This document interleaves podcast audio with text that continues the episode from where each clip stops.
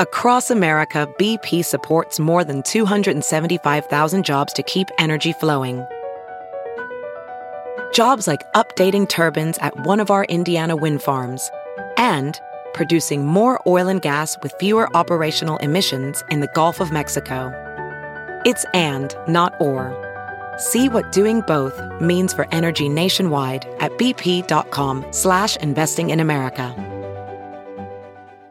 A losing hand. Macau's casino sector stunned by the arrest of its top junket boss. Published in Week in China. Read by Elyse Ribbons. Different casino companies lay claim to the status of the largest gambling firm. Spanning at least 600,000 square feet in area, the WinStar World in Oklahoma wins the title by floor space, for instance. Las Vegas Sands used to be the biggest casino operator by market capitalizations, before a nearly 40% slide over the last two quarters, partly triggered by the risks of a regulatory overhaul in its biggest market, in Macau. Online bookmaker Flutter Entertainment, created by the merger of Paddy Power and Betfair, grabbed the top spot earlier this year. In terms of the amounts of money that it brings to the tables, Sun City has a claim to being the biggest of them all, however. The junket operator was widely reported this week to account for as much as 40% of Macau's junket market, or about 15% of the city's gaming revenue. Before the pandemic in 2019, Macau's casinos generated nearly 37 billion US dollars in revenue, or six times that of Las Vegas. Perhaps this underlines the amplitude of the shockwaves sent through the industry this week when Sun City's boss, Alvin Chau, was seized by Macau police a day after authorities in mainland China had accused him of backing an illegal gambling operation. His detention comes at a turbulent time for the COVID stricken casino sector in the city. All eyes are now on what the arrest might mean for a gaming market already set for a shakeup when the six gaming concessions expire next June. Who is Alvin Chau and what are the junket operators? Born in 1974 in Macau, Alvin Chau Chiehua has featured regularly in the financial and entertainment news, in part due to a much publicized extramarital affair with a popular model. Allegations about his links to triad groups have also been a subject of gossip. Back in August 2019, Sun City's Hong Kong listed sister firm, Sun City Group, even felt the need to issue a statement clarifying that Chau wasn't being investigated by the Australian authorities, for instance. The announcement came after newspapers had reported that he had been barred from entering Australia on concerns that the 47 year old was linked to triad activity in Hong Kong.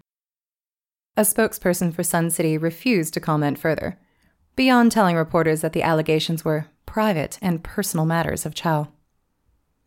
Chau has never rebuffed local media reports about his triad ties with Hong Kong's now defunct Apple Daily once describing him as the idol of young gangsters everywhere because of his personal wealth and celebrity lifestyle. The same newspaper reckoned that Chau started out as a junior employee of Triad boss Wan Kwok Koi Wan, who is better known by the nickname of Broken Tooth. He was a major figure when Macau was still under Portuguese rule, claiming in an interview in 1998 that he had at least 10,000 men working for him. A year later, Macau was returned to Chinese sovereignty and Broken Tooth was sentenced to 15 years in jail. Released in 2012, the gangster was targeted with U.S. Treasury Department anti corruption sanctions in late 2020. By then, Chau had outgrown his big brother in terms of the commercial success of his junket operations in the city. Junkets are sometimes referred to as VIP promoters, and they act as middlemen for the casinos in bringing Chinese punters on trips to the city. Apart from arranging travel and accommodation for their customers, the junkets coordinate the credit lines for them to gamble in Hong Kong dollars at the tables, in financial arrangements that can be repaid in Chinese yuan or other assets on the mainland. Chau's Sun City junket operation is said to have introduced as many as 60% of Macau's high roller players to the city's casinos at its peak, hosting many of them at its own VIP rooms in the gaming enclave. Sun City Group, a separate business to the junket operation, grew out of Chau's success. It has invested in a series of hotel and casino projects, including the Hoi An Resort in Vietnam, the Tigre de Cristal in Vladivostok in Russia, and a 1 billion US dollar hotel casino project in Manila in the Philippines. Sun City Entertainment, another Hong Kong listed firm controlled by Chau, has invested in dozens of popular movies as well, such as Poker King in 2009 and Operation Red Sea in 2018. How has Chau fallen foul of the authorities? Police in Wenzhou, a city in eastern China known for its shadow banking sector, put out an arrest warrant for Chau on November 26, accusing him of offering gambling activities in mainland China. Gambling is illegal in China, except in two special administrative regions some sports betting taking place in Hong Kong, and Macau has its gaming sector. According to the warrant, the authorities started investigating Chau's cross border gambling syndicates in July last year. The suspicion was also that he had been running a number of online gambling platforms from places such as the Philippines and linking them to his junket operations in Macau. In fact, Chau is said to have experimented with online casinos since the early 2000s setting up platforms that broadcast the gambling sessions that he operated. VIP clients unable to make the trip personally to Macau, including government officials, perhaps who are forbidden from entering casinos, could then make their bets online. From this innovation, Chau grew his operation to a much bigger scale. The Wenzhou police allege that this criminal syndicate developed into a pyramid like network with 199 shareholder level agents 12,000 more junior junket staff, and more than 80,000 customers. Chau set up an asset management company in mainland China to provide services for gamblers to exchange assets for gambling chips, helped to collect gambling debts, assisted clients in cross border capital exchange, and used underground banks to provide gamblers with fund settlement services, prosecutors claimed. The case involves a tremendous amount of money and seriously affects the social order of our country the Wenzhou police continued, urging Chau to surrender in a bid to secure more lenient treatment. The Macau government took action just a few hours later by arresting Chau and 10 other people on allegations of membership of a criminal group, money laundering, and illegal gambling. After a 14 hour interrogation, he was transferred to the local prison. A photo of his Porsche parked outside a police station soon went viral, too. Later, police explained that a special unit was set up in April to take on the case after they received intelligence from mainland authorities. The investigation was focused on illegal overseas gambling platforms that had been set up by a syndicate via its VIP junkets in Macau, they added. What was the wider market reaction?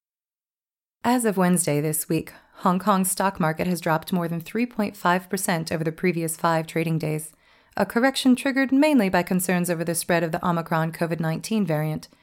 But the arrest of Macau's top junket operator forced shares in the gaming sector down much further, with panic selling casino stocks like Sands China, Wynn Macau, and MGM China.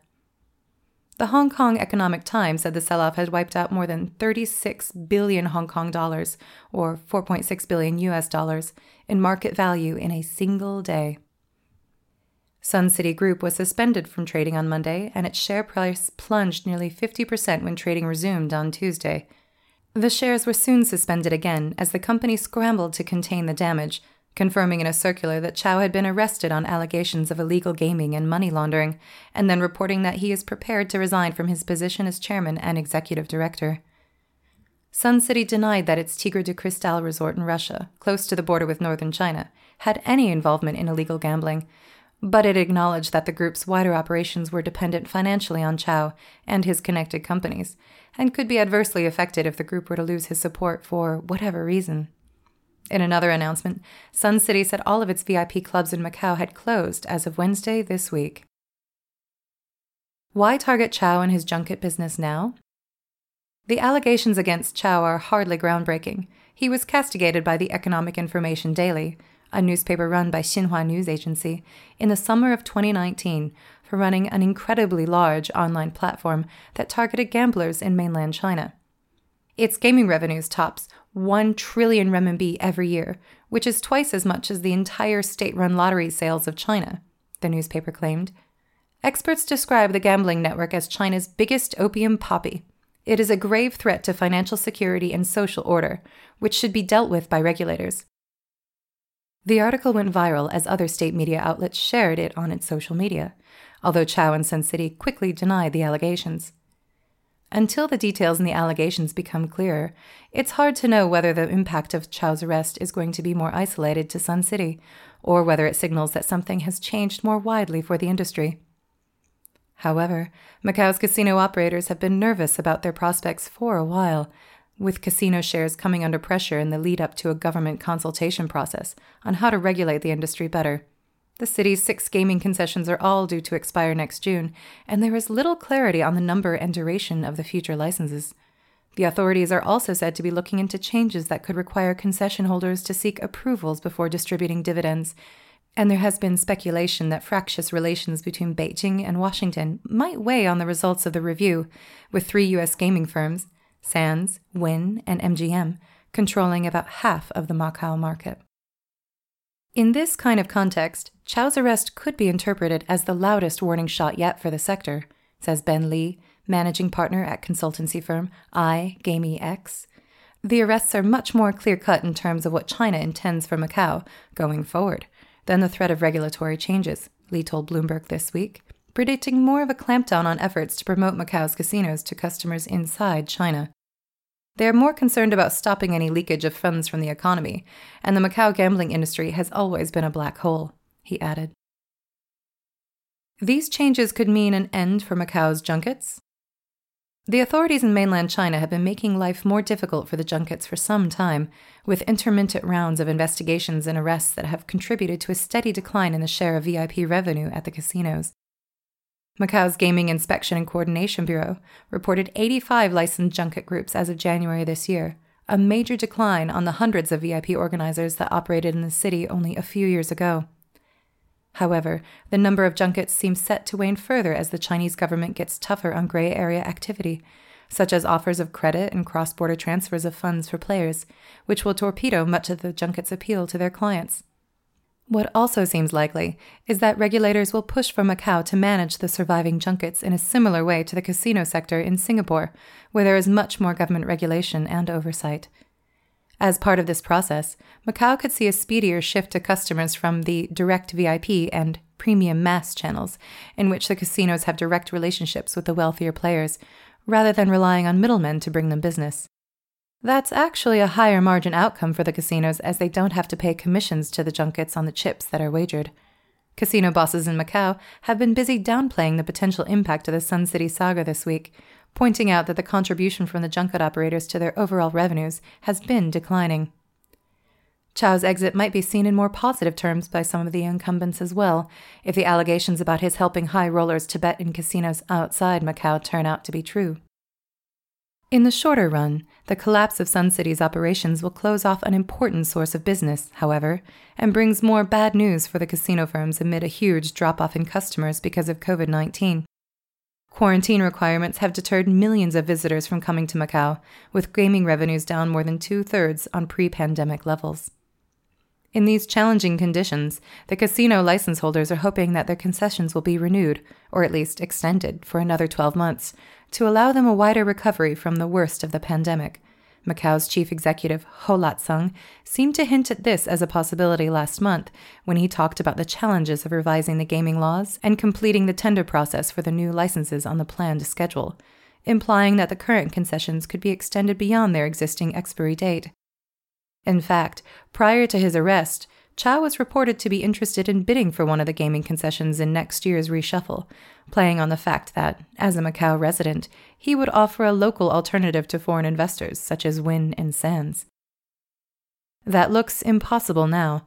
Chau's bigger concern is what happens next and the various charges that have been leveled against him, and whether he will be transferred to mainland China to face trial. Even if his prosecution stays in Macau, he could face at least 10 years behind bars, the local media reports.